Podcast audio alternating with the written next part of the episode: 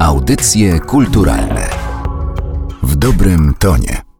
Kiedy mówimy o awangardzie w Polsce, to w zasadzie mówimy jednocześnie o momencie odradzania się państwowości polskiej, bo pierwsze wystawy awangardowe w Polsce to rok 1917, wystawa polskich ekspresjonistów i formistów w Krakowie i w związku z tym obchodziliśmy w zeszłym roku stulecie awangardy. Ale tak naprawdę te awangardy były bardzo różne. Począwszy od wcześniejszej wystawy, która miała miejsce w Lwowie w roku 1913 i była wystawą awangardy europejskiej, w której artyści polscy nie brali brali udziału. Była to wystawa, która krążyła po stolicach czy metropoliach Imperium Austro-Węgierskiego. I te awangardy polskie, ja mówię awangardy, bo były bardzo różne, były to różne kierunki, różne nurty, pośród których można wyróżnić z jednej strony taką awangardę modernizującą o charakterze narodowym, którą reprezentuje polski formizm, awangardę nacechowaną buntem wobec dawnych wartości europejskich, buntem wobec dawnego modelu chrześcijaństwa, którą reprezentuje poznański ekspresjonizm i grupa, która nazwała się Bunt, i awangardę, którą można by określić mianem modernistyczno-pozytywistycznej, a więc taką, która jak Tadeusz Piper w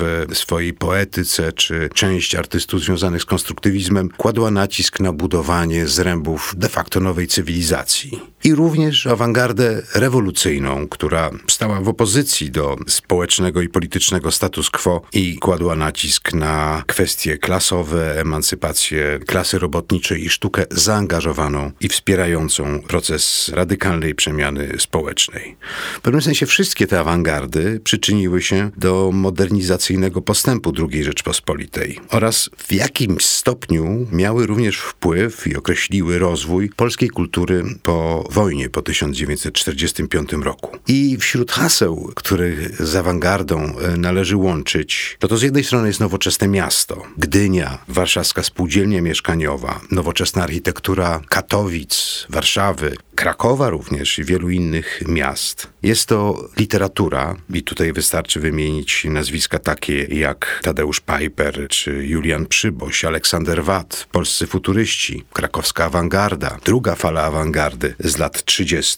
i szereg innych zjawisk, które promieniowały w projektowaniu użytkowym, w projektowaniu graficznym, w myśleniu o urbanistyce, które dały podstawy do takiego modernizacyjnego ruchu czy rysu, który był również obecny w kulturze PRL-u.